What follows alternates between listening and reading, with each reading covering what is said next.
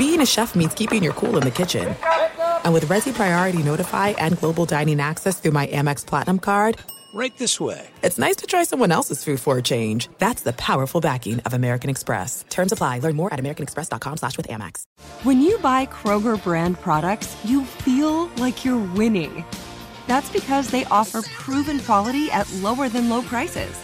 In fact, we guarantee that you and your family will love how Kroger brand products taste, or you get your money back. So next time you're shopping for the family, look for delicious Kroger brand products because they'll make you all feel like you're winning. Shop now, in store, or online. Kroger, fresh for everyone. Live Nation presents Concert Week. Now through May 14th, get $25 tickets to over 5,000 shows. That's up to 75% off a summer full of your favorite artists like 21 Savage, Alanis Morissette, Cage the Elephant, Celeste Barber, Dierks Bentley, Fade, Hootie and the Blowfish, Janet Jackson, Kidz Bop Kids, Meghan Trainor, Peso Pluma, Sarah McLachlan. Get tickets to more than 5,000 summer shows for just $25. Until now through May 14th.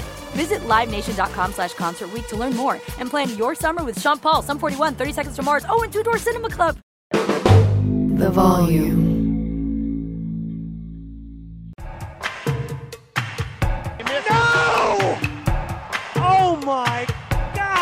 Could he do that? Are you on Donate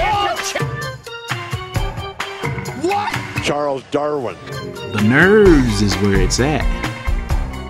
Welcome everybody back into Nerd Sesh. As always, I'm Carson Bravard, alongside me is Logan Camden, and today is the day for our Super Bowl preview. We are knocking on the door of the big game. Logan, you are one of the few people out there who picked the Chiefs to win the Super Bowl before the playoffs even started to begin with. Here they are now. I presume that you are still riding the wave with them all the way to the finish. What is the biggest reason for that? The biggest reason is the man under center, Patrick Mahomes. I feel like we can uh, we can kind of beat that dead horse sometimes with Mahomes. Mahomes is the greatest football player uh, I've ever watched, and I've come to that conclusion. Uh, he's not the greatest, is in you know legacy wise. I think Tom Brady still holds that distinction, but Mahomes is the best quarterback I've ever seen. When you couple arm talent, composure. Uh, throws, play extension, the scrambling ability. Like Mahomes is if you made a quarterback in a lab. That's number one. I mean, in his playoff career, he's 14 3 and 17 for playoff games, 4,800 passing yards, 283 passing yards per game, 39 TDs and 7 picks with a 106.3 QBR and a 67.4% uh, completion percentage. It's going to be really hard to throw him off of his game. And you look at those three losses, how Mahomes has lost previous games in the playoffs. It has been due to immense pressure that he's faced. That Super Bowl against the Tampa Bay Buccaneers, thought they were going to run completely over the Buccaneers, down three offensive linemen. I've never seen Mahomes under duress like that. So the Niners have to get a ton of pressure, which I don't think is out of the question. I think it's possible. They've got to get timely and game swinging turnovers. Uh, the Bengals got a ton of pressure, forced two picks on Mahomes, sacked him four times. And you probably got to get a little lucky. I referenced this on the show we did with uh, Joel earlier today. The Dee Ford offsides won New England that AFC title game, right? So there's probably got to be a little luck, right? You think about some of the Chiefs' losses this year too. The Kadarius Toney drops, the MVS drop in the Eagles game, right? All these big swings, the Niners probably got to get a little lucky too. And at the end of the day, I wrote down a keys to victory for the Chiefs and for the 49ers, right? What has to go right in both of these scenarios for it to happen? My list for the 49ers had about 10 boxes that they needed to check. The one for the Chiefs had about three. And because of that, I'm just not going to pick against them. I think it's kind of absurd right now, Carson, that Mahomes is an underdog in a Super Bowl, that he's an underdog once again in these playoffs. Uh, I'm not going to pick against Patrick Mahomes. And I'm not going to pick against Patrick Mahomes when he has a genius defensive coordinator and the best defense that he's ever had. That was my take coming into this season. I have never wavered from that. I wavered one week when I thought about the Bills, and then I said, mm-hmm. That genuinely kept me up at night, Carson, and I'm glad it did. It, it disturbed me that I said that on the air, and uh, I, I think it's the perfect football recipe. It is disturbing and it is unsettling to bet against Patrick Mahomes, and you almost always pay for doing that. So I'm taking the Chiefs as well. And to me, the single most important factor is the difference in my confidence at the quarterback position, and specifically that formula of best quarterback on the planet plus elite dominant defense that we've so consistently preached as being so important and really has won the day for the Kansas City Chiefs. Even when some of the things offensively around Mahomes haven't been the prettiest, that formula has gotten them to this point, and I deeply believe in that formula. And Brock Purdy has played a lot of good football this year and is an above average starting quarterback. But again, you're talking about rising to a different sort of challenge here. You're not talking about facing Jordan Love and the Packers or Jared Goff and the Lions, both of whom are good quarterbacks, but who also don't have the most inspiring defenses. You're now talking about facing the best quarterback to ever play the game with a top two defense in football this year. Honestly, with how they've performed in this postseason run, you could argue the best defense in football this year. And when things have gone wrong for the Niners, it has been because you've gotten bra- bad Brock Purdy. In losses, he's thrown three touchdowns to nine interceptions. He has been thrown off his rhythm. At times, he's tried to do too much, and he has paid for that. He's been rattled in spots by the pressure. In wins, he's been basically perfect. I've shared these splats before, but it's, it's just so crazy to have a split where in wins, you're 28 touchdowns to two picks, and in losses, you're playing statistically as like one of the worst quarterbacks in football. And over the last couple weeks, We've just seen enough sketchy football from Brock. He's gotten over it. He led a game winning drive against the Packers. He made a bunch of awesome clutch plays in the second half against the Lions. But throughout that game against Green Bay, in the rain, those balls were not getting out cleanly. He was missing easy throws. When those pockets got tight, when they were condensed and he was under some pressure, he didn't look comfortable. He was bailing or he was missing throws from in there. And against the Lions, he threw several dangerous balls, interceptable balls that ultimately the defense didn't capitalize on. And I just don't think you're getting away with that sort of inconsistency against Patrick Mahomes and against this Chiefs defense. I think he needs to play a much cleaner football game. I don't think he necessarily has to carry them throughout. I think the Niners would be at their best really hammering the run game in this one because this Chiefs run defense hasn't been that good and this Niners run offense has been inevitably elite. It is their greatest strength as a football team. But I do think Purdy is going to have to make those few special plays. It's just very rare that a team wins the Super Bowl without their quarterback rising to that really impressive level. Right? It's Mahomes in recent years. It's Tom Brady, Matt Stafford. Even if he didn't play the most perfect all around game, he was an elite quarterback that year and he made some huge, huge plays. Game winning drive, the famous no look throw. You just need that guy who can unlock the ceiling and especially in those late game situations. I think Mahomes is going to always put the pressure on the other team and the other quarterback to lead that clutch drive. And against this defense, that's tough to do. And if you give Mahomes the ball back, then he's probably just going to score on you. And I do love this Kansas City defense. They are an elite team in terms of generating pressure, second in pressure rate this year. They are an elite coverage team. We've talked consistently about how loaded that secondary is. And Spagnuolo is one of the best defensive coordinators in the game, and especially in playoff settings. He just disrupts people, he throws them off their game. And there's going to be a couple of big time blitzes that he dials up. And this is what I said when we were talking with Joel Moran earlier, Logan mentioned it. Go check out that show if you want some more Super Bowl thoughts from us. That could be the thing that swings this game. Brock Purdy has performed statistically quite well against the Blitz this year. If he is able to land a couple of explosive plays in those spots, get the ball out cleanly and quickly, then that could, right, really change the dynamics of a drive for the Niners.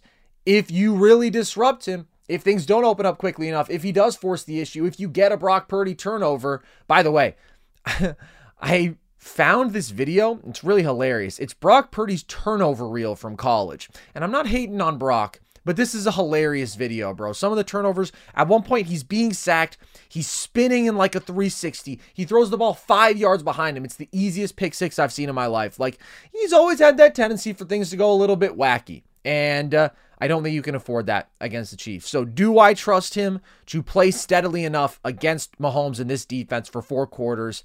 I don't. And that's kind of the factor. It's a really high bar to be a Super Bowl winning quarterback, no matter how great your team is. And also, the Niners defense, Logan, has shown some cracks. I still think it's a very good unit, but I don't love the secondary. And I think that we have seen uh, teams run the football on them with some success. They're an average rushing defense in terms of efficiency allowed. And we saw the Lions, I mean, just dominate, dominate at the point of attack at the line of scrimmage in that first half. So, yeah, there's just a couple concerns with the Niners. And even though their ceiling is so high, and we saw for long stretches this year, they felt like the best team in football. They felt inevitable. They felt like a juggernaut. The Chiefs never felt like that in the regular season. But that formula is so dependable, and that's just what I'm buying in on. I, the Brock Purdy component is a big one. I'll put it like this I think Brock Purdy has to play a perfect football game to beat the Kansas City Chiefs. I think he has to play flawlessly. And what I mean by that is he's not missing throws, he is not turning the ball over. And I think you made a great point, Carson. I think Kyle Shanahan has to lean super heavily into McCaffrey. If McCaffrey does not amass 100 yards, multiple TDs, I don't think the Niners have a prayer at winning this football game. Like, look at what the Kansas City Chiefs did to Lamar Jackson. And I'm not trying to pick on Brock Purdy because you know what, guys? I have come around to it. For the entirety of this year, I said he was an average, he was a mid quarterback. He's not, okay? I'm sorry, Brock. Brock is a good starting quarterback in the National Football League. And like we said, after a couple games through these playoffs, he has not had a good playoff run, but he has one elite trait that Brock does at an exceptional level, and that is he gets the hell out of the pocket, he has play extension, and he keeps his head up. And like you said, man, he's got that, that wild man in him. You need that wild man. Because guess what? The wild man's going to go out and he's going to make you some plays. So you know what? Hand up, Nick Collison. That's on me, guys. Brock is a good quarterback. I would take him over, you know, Tua. I'd take him over Jared Goff. There are quarterbacks I would take Brock over. He's legitimately good. But I want you to take a look at what the Kansas City Chiefs defense did to Lamar Jackson. Now, you made a great point on Joel's show earlier, Carson, too, that the Ravens got themselves. They got completely away from their identity. They dropped Lamar back as a pocket passer. I, completely put that on the shoulders of Todd Monken. So uh, take that with a grain of salt, but still, they were able to hem up the MVP of the National Football League and hold an offense that he leads out to 10 points. Those are results. And I think Kansas City has the defensive personnel to slow down Purdy the same way. Chris Jones bearing down on him all game long from the interior. Karlaftis on the outside. Uh, the secondary guys, like you mentioned, man, L'Jarius Sneed, McDuffie, the way Spags disguises coverages. This is a very uphill battle for Brock Purdy. This is. He's going to have to go above and beyond and play perfectly. Like, I'm serious. If the 49ers have one turnover in this game, I think it's over. Like, Jalen Hurts played a perfect football game. One play, one fumble and they lost. And that was the difference between Mahomes. Carson, you said this uh, in the perfect way a couple weeks ago.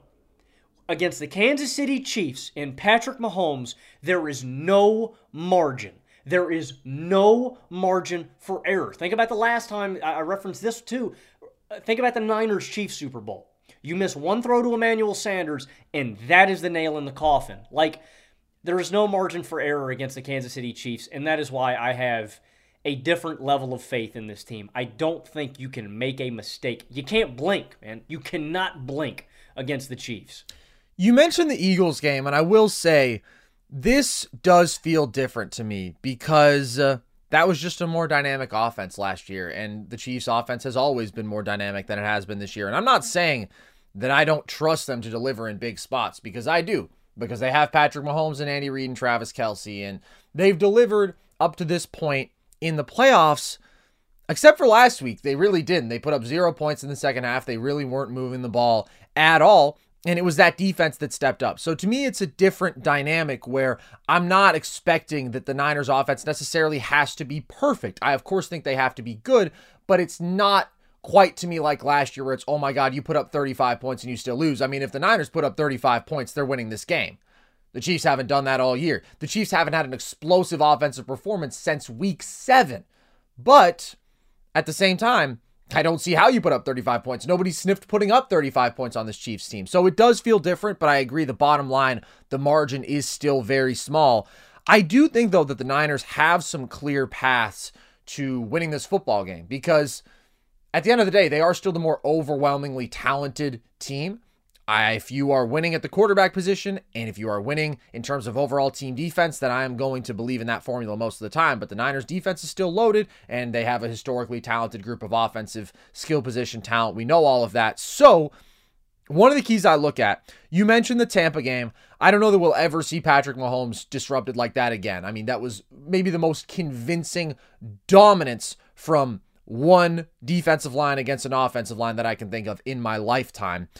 But I do think that the Niners potentially have a real advantage there. If Joe Thuney is out, which it seems he is more likely than not to be. Andy Reid is saying the chances of him playing are slim. Maybe he does, but the recovery time for his injury is normally four to six weeks, and it's only been not three weeks yet. So we can't rule it out. But if he is out, Nick Allegretti has filled in well, but you are just losing a like first team all pro kind of guy. So that's a downgrade. And the Niners have dominant pass rushers on the interior, Arik Armstead and Javon Hargrave. And then we know that the Chiefs have been a little bit sketchy at tackle all year.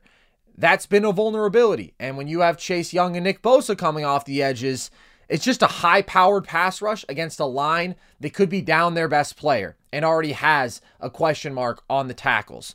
I also think if we look at the other side of the ball, this is a factor in what I was talking about where you're not going to have to necessarily go crazy and put up somewhere in the high 30s to win because this Chiefs offense hasn't been as dynamic. And even though they've clearly looked better in the playoff run, and I thought they were legitimately pretty great against the Bills, they moved the ball a lot against that Dolphins defense that was very, very banged up, but they left some points on the table. They left some meat on the bone. Against the Bills, they left some meat on the bone. Against the Ravens, they just weren't that good offensively overall. And in the second half, they were not good at all. But I think they're going to have to finish drives. I think that execu- execution is going to be huge in this game. And they were 17th in red zone percentage this year. In the playoffs, they're 6 of 13 in the red zone. And when we talk about the lack of offensive explosiveness versus years past, that's not just raw point totals. That's not just going from 35 points per game in 2018 when they were at their absolute peak offensively to 22 points per game this year. It's also the speed at which they move down the field. It's those chunk plays. This is a team that has committed more in the playoffs, especially to running the ball, to grinding teams down a bit with Pacheco, and to putting together these extended methodical drives. And there's nothing wrong with that, but it does put pressure on you to consistently execute flawlessly and to finish those drives with meticulous good play after good play after good play instead of, oh my God, we just scored this 60 yard touchdown. So there is pressure on them in that respect, and they haven't necessarily aced that test. And I am always going to be concerned about, okay, if you are driving down the field in 10 to 12 plays, what if you do get that one disaster class from a receiver? What if you do get that, oh my God, terrible drop or oh my God, terrible mental error? It just requires more consistent on point execution. Uh, so that's why I don't expect this to be like a shootout. Like, I think this is going to be about the Chiefs' defense being great and then about Mahomes being great, but not to the point where he leads them to 35 points, to the point where he gets them to somewhere between 24 to 27 and he makes the big clutch plays, and that's what they'll need.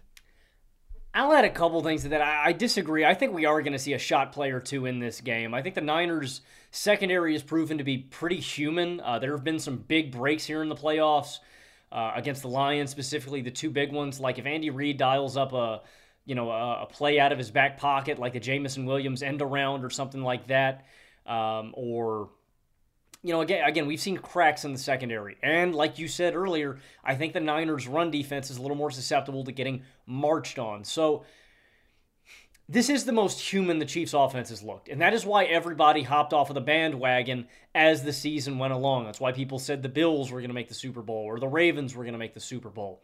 Here's what I'll say about the Chiefs' offense and how I think the Niners can slow them down and limit them.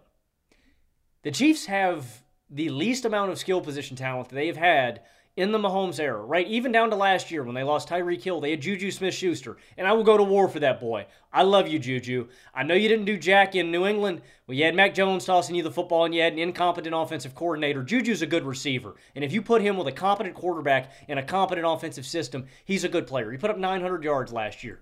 And he was big in the Super Bowl. Seven catches. Big in the Super Bowl. Exactly. This year they don't have that. Two, you know, a couple years back they had Tyreek Hill, they had Travis Kelce. I like Rashee Rice a lot, and I've got a prop bet for you guys later in the show. Do you wink, like wink. Juju more than Rashee? Yes, yes. Really, Juju. Juju out of, I'll put it like this. I, I like Rashee on the outside more as mm-hmm. an outside receiver. I like Juju in the slot. Yeah. I would rather have that slot guy just because Juju's a tough nails over the middle. Can, I get that. You know, can take a hit. Just he, he's more of a third down guy. You know yeah, what I, I mean? Know. So I, marginally, but I like Rashee a lot. I, I marginally prefer, Ju, per, uh, prefer Juju. That being said, that means that I think you can divert extra attention. You're going to run rush forward most of this game because you have a great front if you're San Francisco. I think that means you can divert extra attention to Travis Kelce to X him out because that is my conscious goal if I am Steve Wilks in this football game. I am focused on two major things. That is limiting Mahomes' play extension when he scrambles on crucial third downs and big plays because Mahomes is great at that. And I'm focusing on completely Xing out Travis Kelce. He wrecked that game against Baltimore. Without Travis Kelce, the Kansas City Chiefs do not win that football game. So I am taking one to two guys every play, and I don't even care if it's a zone. If you're running a you know a cover three, a cover two, I don't care. There's always one guy that I'm putting man up on Travis Kelce. And if it's a man up scenario, maybe I'm putting two guys on Kelce. Make the other guys beat you. Uh, you know, it's a basketball analogy. You're going to double team the superstar scorer, and you're going to make the guy who can't hit threes kill you. Go ahead. Kill me, Josh Okogie, right? Right. Not to pick on Josh Okogie, no, no, no, but you let's know what do I it, mean. Though. Yeah. Let's do it. This guy can't knock down a spot up jumper. He hasn't been able to since Georgia Tech. Uh, exactly. Yeah. So that is my goal if I'm the Niners, and that is how I think I most effectively can limit this attack. Pacheco's not going to break off a big run and kill me, right? Pacheco's going to grind out the game, and that that that points to your point, Carson. You just limit those big explosive plays, and you make them nickel and dime. It's the Brady way, and that's the way to beat them: is to grind them into a vice, force them to settle in the red zone, and it's always easier said than done. But I am making a huge effort to X out Travis Kelce and make the other guys kill me. And if I lose like that, you know what? I'll go out like that. But I'm not letting Travis Kelce feast on me for 10 catches, 100 yards, and a TD. I think that you absolutely have to dial in on Kelce and you have to try to make everybody else beat you. And the Niners have really good coverage linebackers. And I think that they should have a second guy, at least shadowing Kelce the entire game. I just think when it comes down to these big games, especially against zone defense, and that's what the Niners do, they run zone defense basically every down. Who is better at finding those soft spots? Who is better at finding the open space and converting on those big third downs? Just getting you the eight to 10 more- yards when you need it than Travis Kelce? Nobody. And dude, he's like improvisational too. That's one of my favorite things about Kelce is that it's this beautiful thing between two receivers when or a quarterback Yes. and a receiver when they've played together for so long. It's like Peyton and Marvin. It's like Ben and AB. They just have this innate chemistry where they know and it's deeper with Kelce and Mahomes because it's not just that they have the chemistry, it's that Kelce is one of the smartest Yeah. in dissecting coverage and just knowing where to move, man. It is a it- it's a special pairing. It totally is. And that's another thing, man.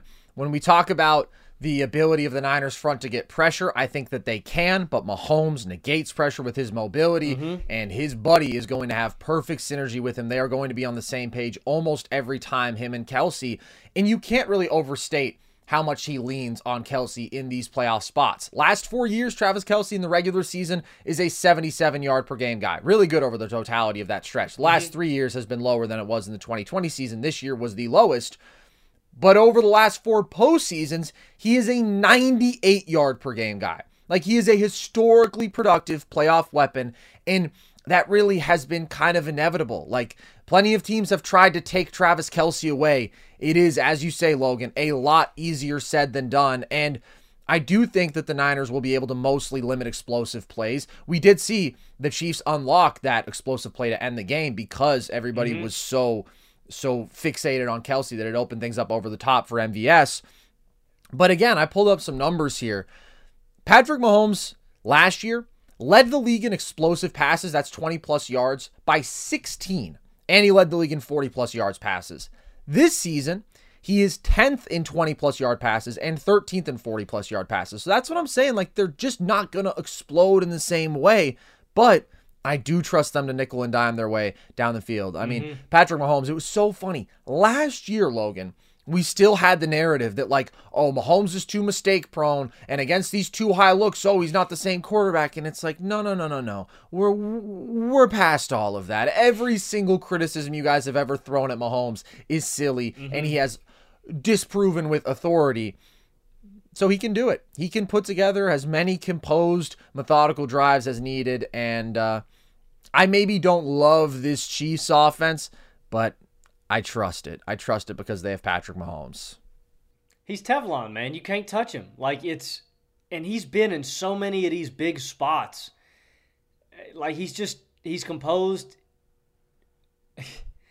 almost every time. Uh yeah, I would never I, I would legitimately never bet against the guy. And that's that's what I come down to, man, is that I have keys for the 49ers. I have ways that the Niners can win this football game. They're very talented. I think you have to force one turnover. I think you have to swarm Travis Kelce. I think you have to stop Isaiah Pacheco. I think you have to run the hell out of the ball. I think Brock Purdy has to play a perfect game.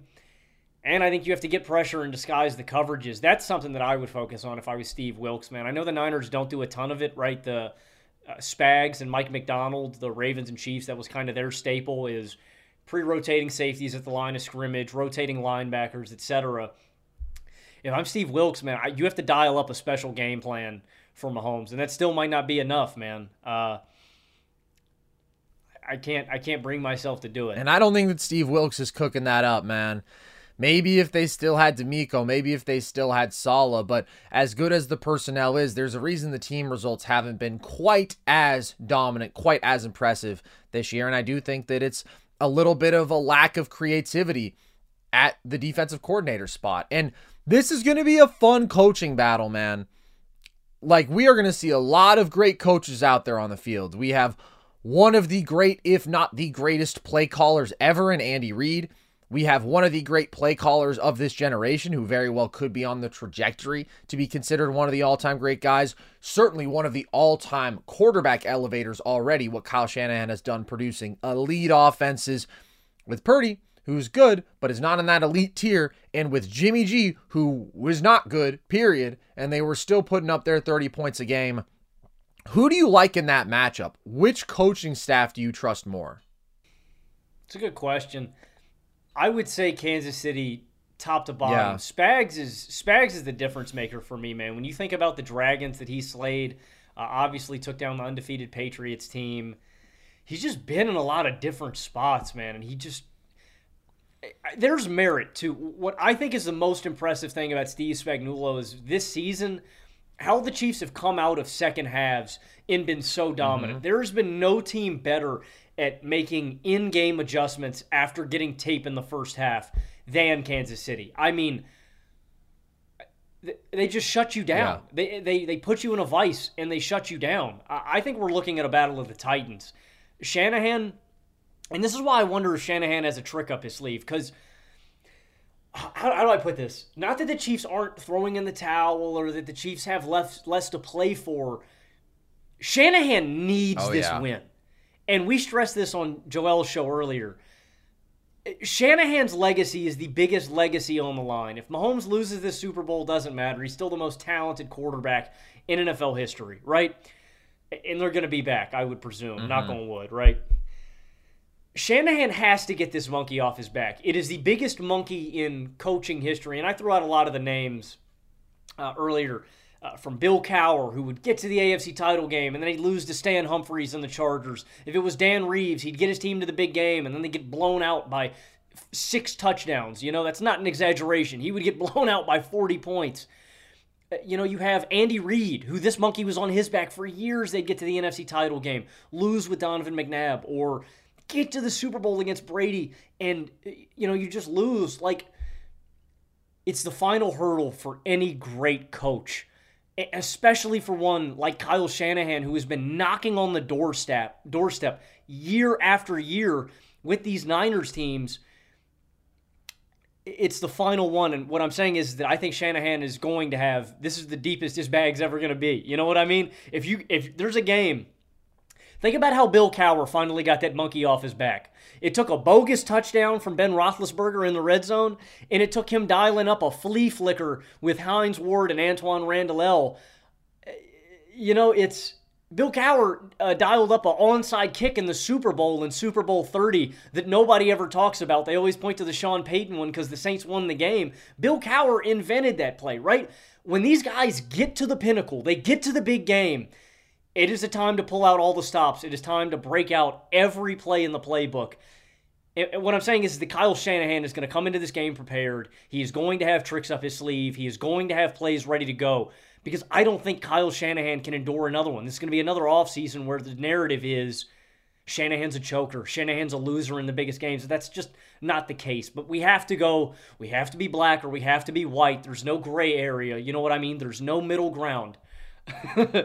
we have to we always have to pick one side of the spectrum and it's going to be determined if he wins or loses what Shanahan, Kyle Shanahan's legacy is the biggest legacy on the line in this football game, and I think he's gonna, I think he's gonna come in prepared. That's interesting. I don't know if I totally agree, and maybe I am easier on Shanahan than most people, but you talk about the guys who had to get the monkeys off their backs, respectively.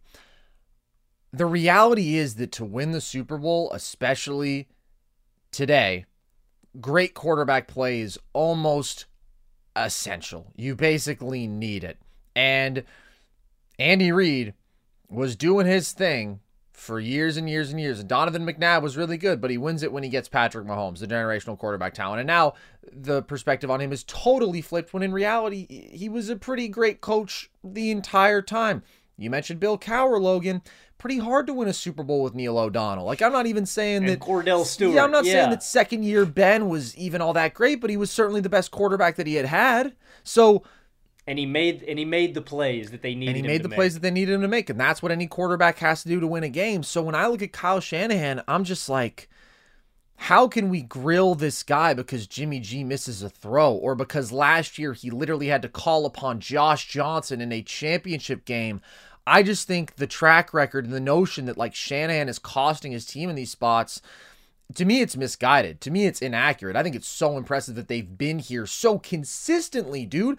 This is four championships in the last five years four championship appearances? That's ridiculous. I think Shanahan bears responsibility for some of the games this postseason. Obviously, they don't lose; that haven't been the best coach games by Shanahan. And then I do think that he obviously bears the brunt of that responsibility for the yeah. Falcons Pats game when uh, they continue to throw the ball. I completely agree with you, though. I, I mean, t- I, I'm picking my brain right now. There's arguably no other coach that has done more with less at the quarterback position than Kyle Shanahan. I mean, I can't think of a guy that has overachieved this consistently. And granted, yes, the rosters are yeah. loaded, the coordinators are really good. But you're right. The, the, the rule always was this that you have to have an elite quarterback yeah. to do this thing. And he's doing it with Brock. And Brock's a good quarterback. I don't don't paint that picture yeah. that, I, that, that he's shitty. But he's doing it with Brock Purdy and Jimmy Garoppolo, and he's winning games with Nick Mullens. It's right. there's arguably no greater, yeah, floor raiser from a QB. And again, like like think about that. The, Shanahan got this kid prepared. I'm not saying that Purdy wouldn't have been good anywhere else, but to take a guy who was the last pick in the draft and you run, run the table yeah. with the kid, man, it's it's unheard yeah. of. So I'm excited to see what Shanahan cooks up, but I do think in some ways like simplicity is best here, right? Lean on your bread and butter, run the damn football, put the ball in Christian McCaffrey's mm-hmm. hands, and then it's going to be about hitting those shot plays in certain spots because this Niners offense, yeah, they dominate on the ground, but that passing game is explosive. They swing and they hit big there, but obviously you got to make taking away the run the defense's top priority. You got to load up those boxes to have the best opportunity to hit those shot plays and I think he could drop a couple of crazy things, but again, it's just going to be about mm-hmm. being selective, hitting those in the right spots. For the most part, do what you do best because I think that oftentimes people will look at a result and they'll say, oh, it's the coach's fault. The one that everybody's always going to talk about is the Falcons game, and fair enough. They didn't need to keep throwing mm-hmm. the football. But the fact that that then defines your reputation for the rest of your life, like that's insane. That's a half of football. Not to mention the incredible stuff that he did getting that offense to be historically great throughout the regular season, making Matt Ryan the MVP of the league.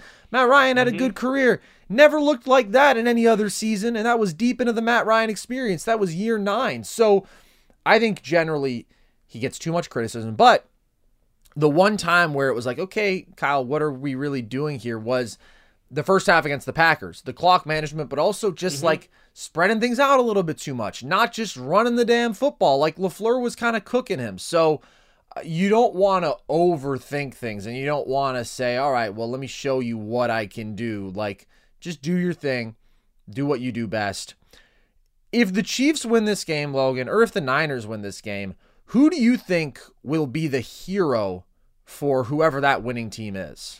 That's a good question. Uh, the hero. The Niners, I think it's going to have to be a defensive player. And and like I said, Ooh. I think for we know what we're getting with the Niners. And I mean, if you want me to pick like yeah. an MVP, it would probably be McCaffrey. I think McCaffrey has right. to have a great game for them to win. But like an unsung guy, I think it's going to be Dre Greenlaw. I think it's going to be Fred Warner. I think it's going to be one of those guys getting pressure. A prerequisite to beating Patrick Mahomes. Like I said earlier, they got to get a turnover. They got to get uh, sacks. They got to get pressure. And it's doable. I mean, the Niners mm-hmm. have immaculate defensive personnel. They can damn sure get it done it's just a matter of execution. If the Niners win, I think the hero is going to be a defensive player who got a sack, who got a turnover. Again, because I think that has to happen for you to beat the Chiefs. You have to get that extra possession. You yeah. have to swing the momentum a little bit. For the Chiefs, I think it might be Isaiah Pacheco. And the reason I say that Ooh. is if the Chiefs get up in this game, and I love this about Kansas City because it is so stylistically different from what they used to do when they had Tyreek and they had Kelce, and it was it was the track show. You know, we're gonna boom burners. You know, we're sending them. We're gonna mm-hmm. drop 30 points on you. That's what I think is so beautiful about this Kansas City team is how smart they play. The entirety of that second half on Baltimore, they had a touchdown lead in every possession. They said, We're just going to burn time off the clock. Our defense has been eating. We're going to let them keep eating. We're going to burn this clock. We're going to burn this mm-hmm. clock. And it worked. When Kansas City gets up in games, they know how to manage those leads.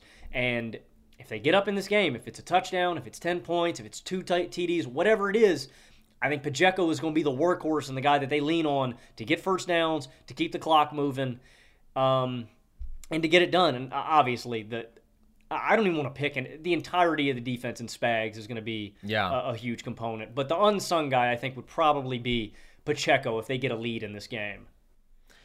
Looking for a super offer for Super Bowl 58? DraftKings Sportsbook has you covered. New customers can bet on the big game and turn 5 bucks into 200 instantly in bonus bets. Download the DraftKings Sportsbook app now and use code NERDS. New customers can bet 5 bucks to get 200 instantly in bonus bets only on DraftKings Sportsbook with code NERDS. The crown is yours. Gambling problem? Call 1 800 Gambler or visit www.1800Gambler.net. In New York, call 877 HOPE NY or text HOPE NY. In Connecticut, help is available for problems with gambling. Call 888 789 7777 or visit ccpg.org. Please play responsibly. On behalf of Boot Hill Casino and Resort, licensee partner Golden Nugget Lake Charles, 21 plus age varies by jurisdiction, void in Ontario. Bonus bets expire 168 hours after issuance. See sportsbook.draftkings.com slash football terms for eligibility and deposit restrictions, terms, and responsible gaming resources. I think it's pretty obvious that the best player on the field for these two teams I would expect to be Patrick Mahomes and Christian McCaffrey, respectively. I think McCaffrey can do a whole lot to put them in a position to succeed offensively and to be in the spot where the game is within reach. Ultimately, though, I think it is hard for a running back to single handedly win you a game. And I do think that they're going to need Purdy to make those big plays. But I would probably look at the defensive side of the ball too. And maybe it's one of the pass rushers to me. I think those are the guys who have the most potential to disrupt the game, even more than like a Fred Warner. I think he could do really well in coverage, but I think it's probably going to be one of the guys up front if you're talking about a game breaking impact. And I do like Pacheco as a shout for the Chiefs, but I would point to the totality of the defense because we make it all about Mahomes. And last week we made it all about Mahomes. We didn't. I love using the royal we. Yeah, I love yeah, yeah. using the royal we specifically to talk about things that we here actually do not do. I don't know. I guess I feel some great sense of community and I want to take responsibility for every bad take and bad narrative that's out there. But the general public and NFL media after last week talked about the inevitability of Patrick Mahomes, and Patrick Mahomes is inevitable, and he's the best player to ever play football, in my opinion. But it was the defense. It was the defense that held a great offense to 10 points. It was the same defense that held Miami to seven points. A Miami offense that, yeah, had its issues, primarily to Tua Tagovailoa, and the weather wasn't good, but they were healthy, and that had been such a dynamic offense throughout the regular season, and the Chiefs just ate them alive. People know that this Chiefs defense is really good, but I still think it probably doesn't get enough credit in terms of how vital to their success as a team it is because they have been a better defense than an offense almost every single week of the year. So it's just unbelievable what they've done on that side of the ball. And again, that's like the biggest reason that I believe in this Chiefs team, along with, of course, Mahomes. But I would say my score prediction is Chiefs 26 to 20.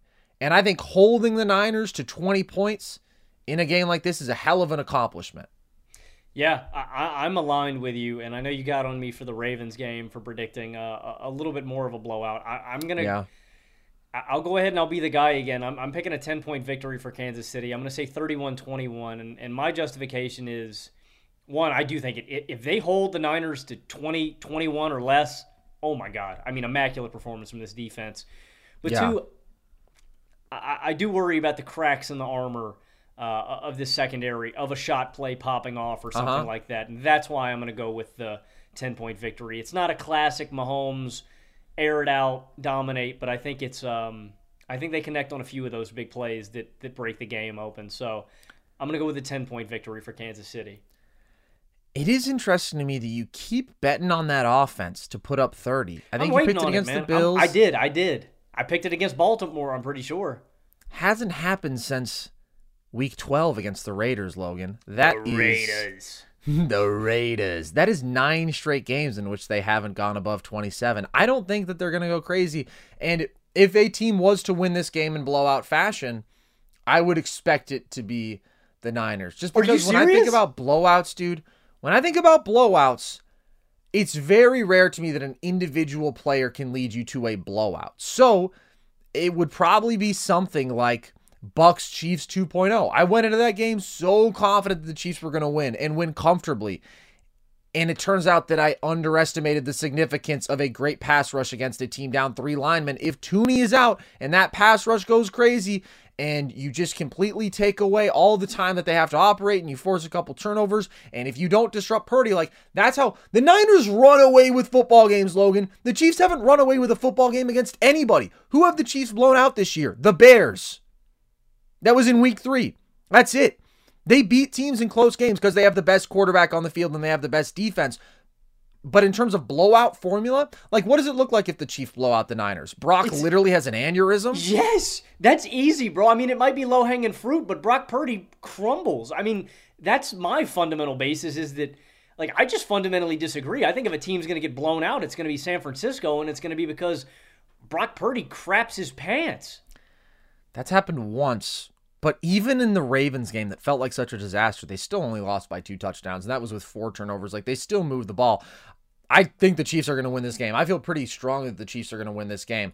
But if things got really ugly, I just find it hard to imagine that it's the team that is way more overall talent that things go really ugly for. Like, again, the Niners, how many games have they won by multiple scores this year, dude? A million a million and a half, maybe. And that's just not how the Chiefs win football games. But I am pretty confident that they're going to win, which uh, makes me think, Logan.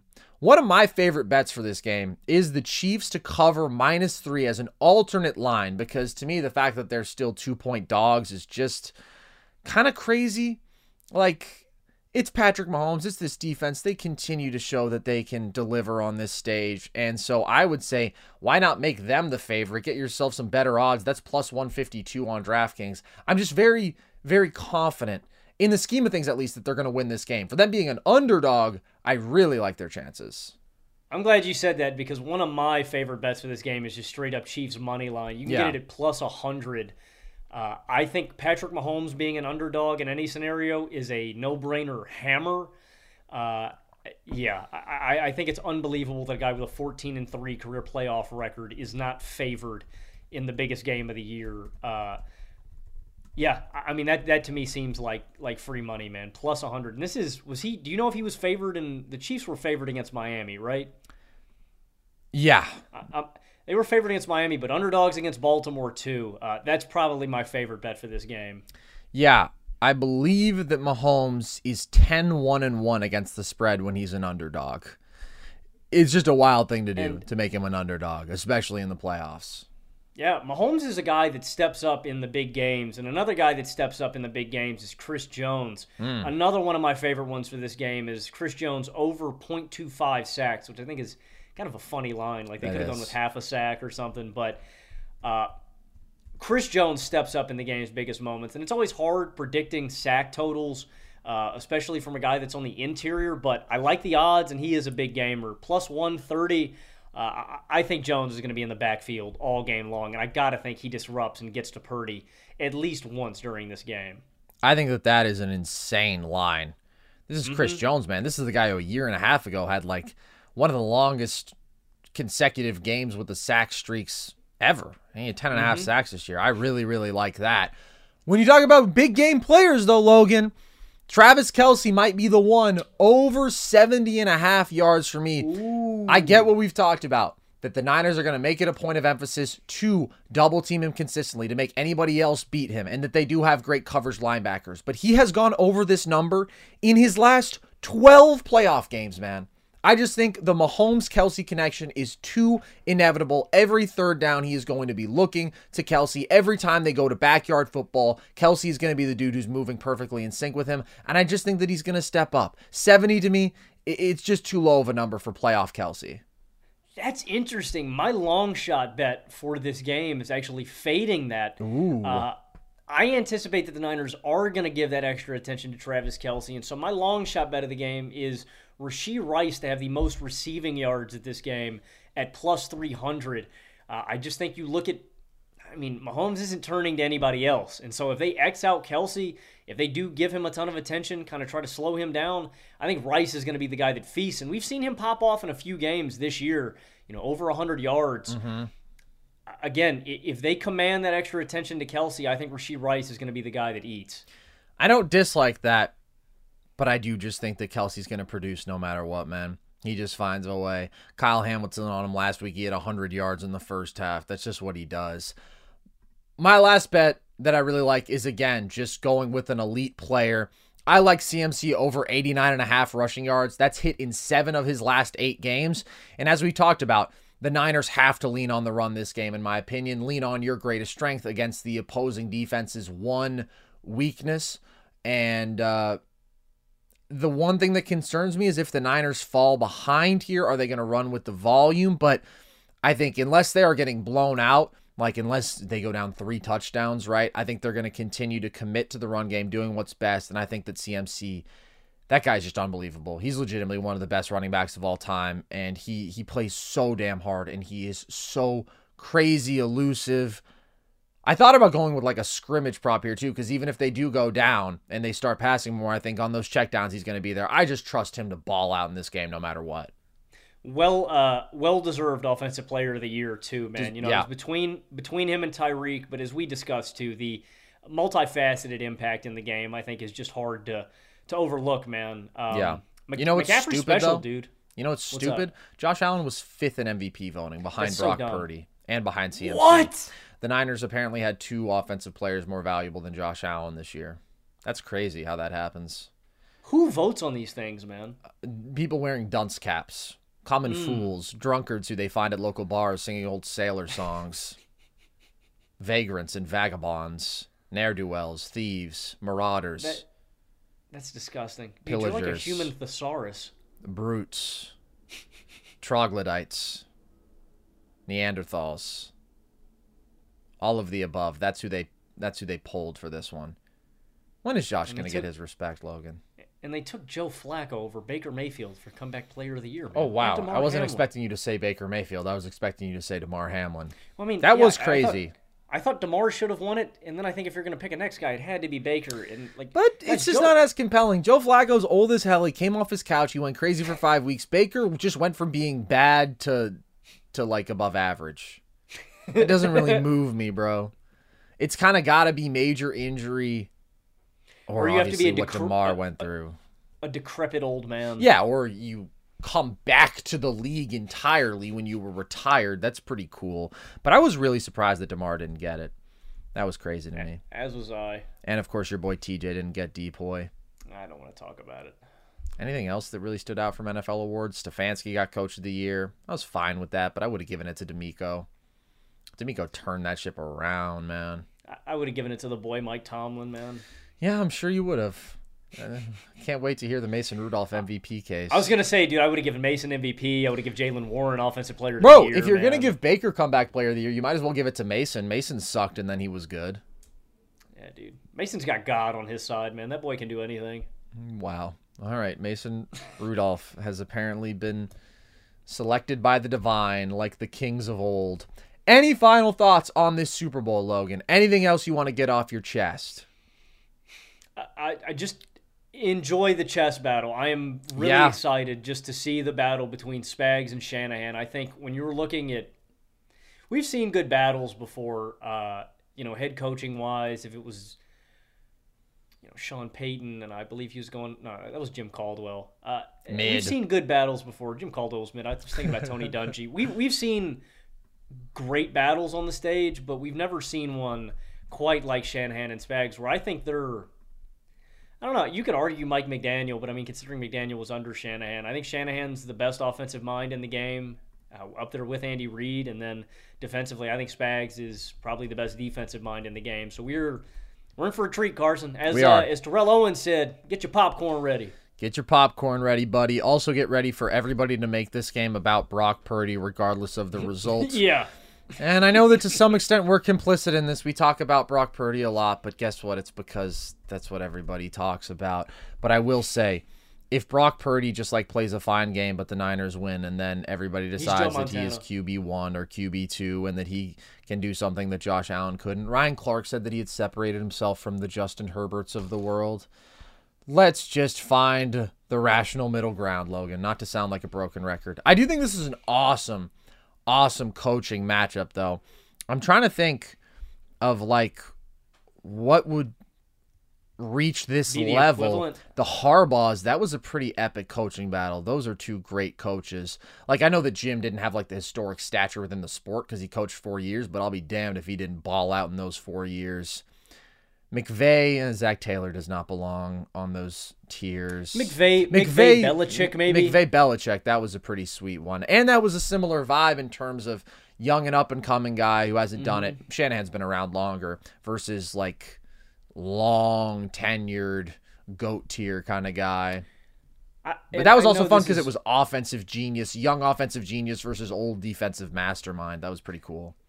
My favorite Super Bowl ever, uh, 43, Whisenhunt was a former Steelers coordinator uh, at, on the roster and then took on the Steelers as the head coach against uh, Bruce Arians, Dick LeBeau.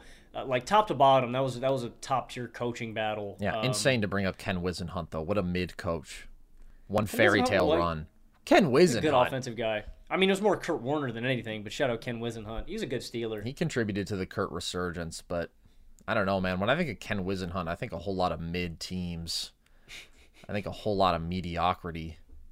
I think those terrible Titans teams. So I'm not mentioning him in the same breath as these other dudes. Sorry, Ken. out, um, I can't believe Eric Bieniemy is a free agent again, man. I think the Chiefs should just bring him back. Andy Reid merchant, Mahomes merchant. I fear. Wow.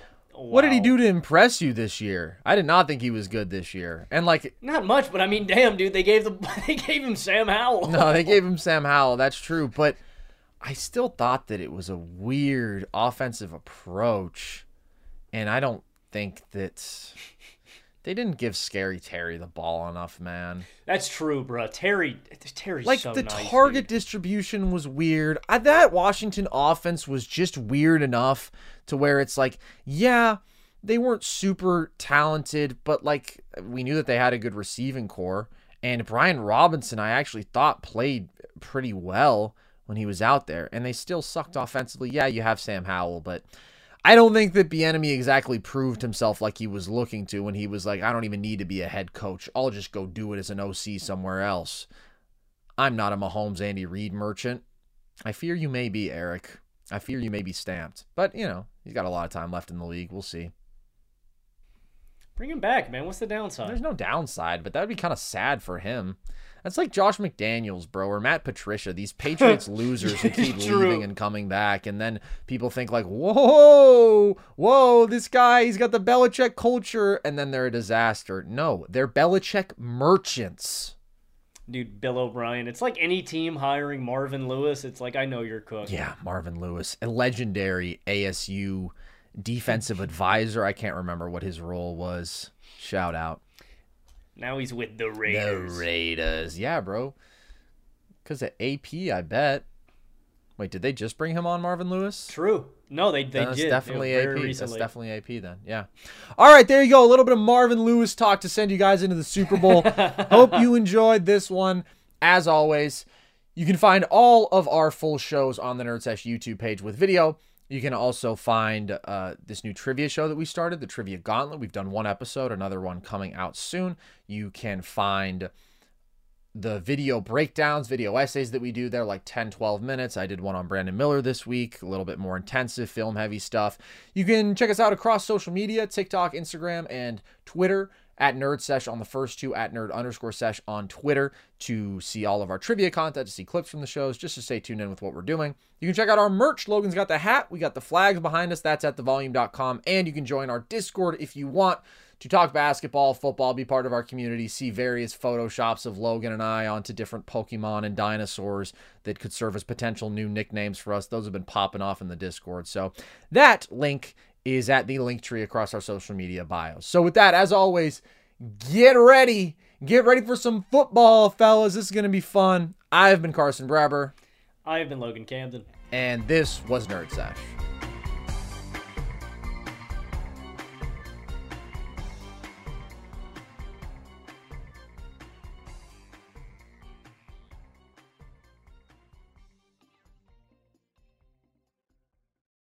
Being a chef means keeping your cool in the kitchen.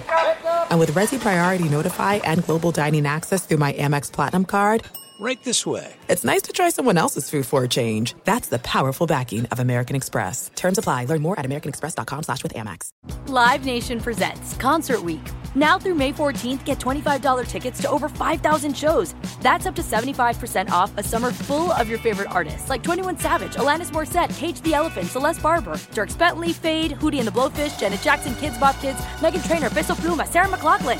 Get tickets to more than 5,000 summer shows for just $25. Until now through May 14th.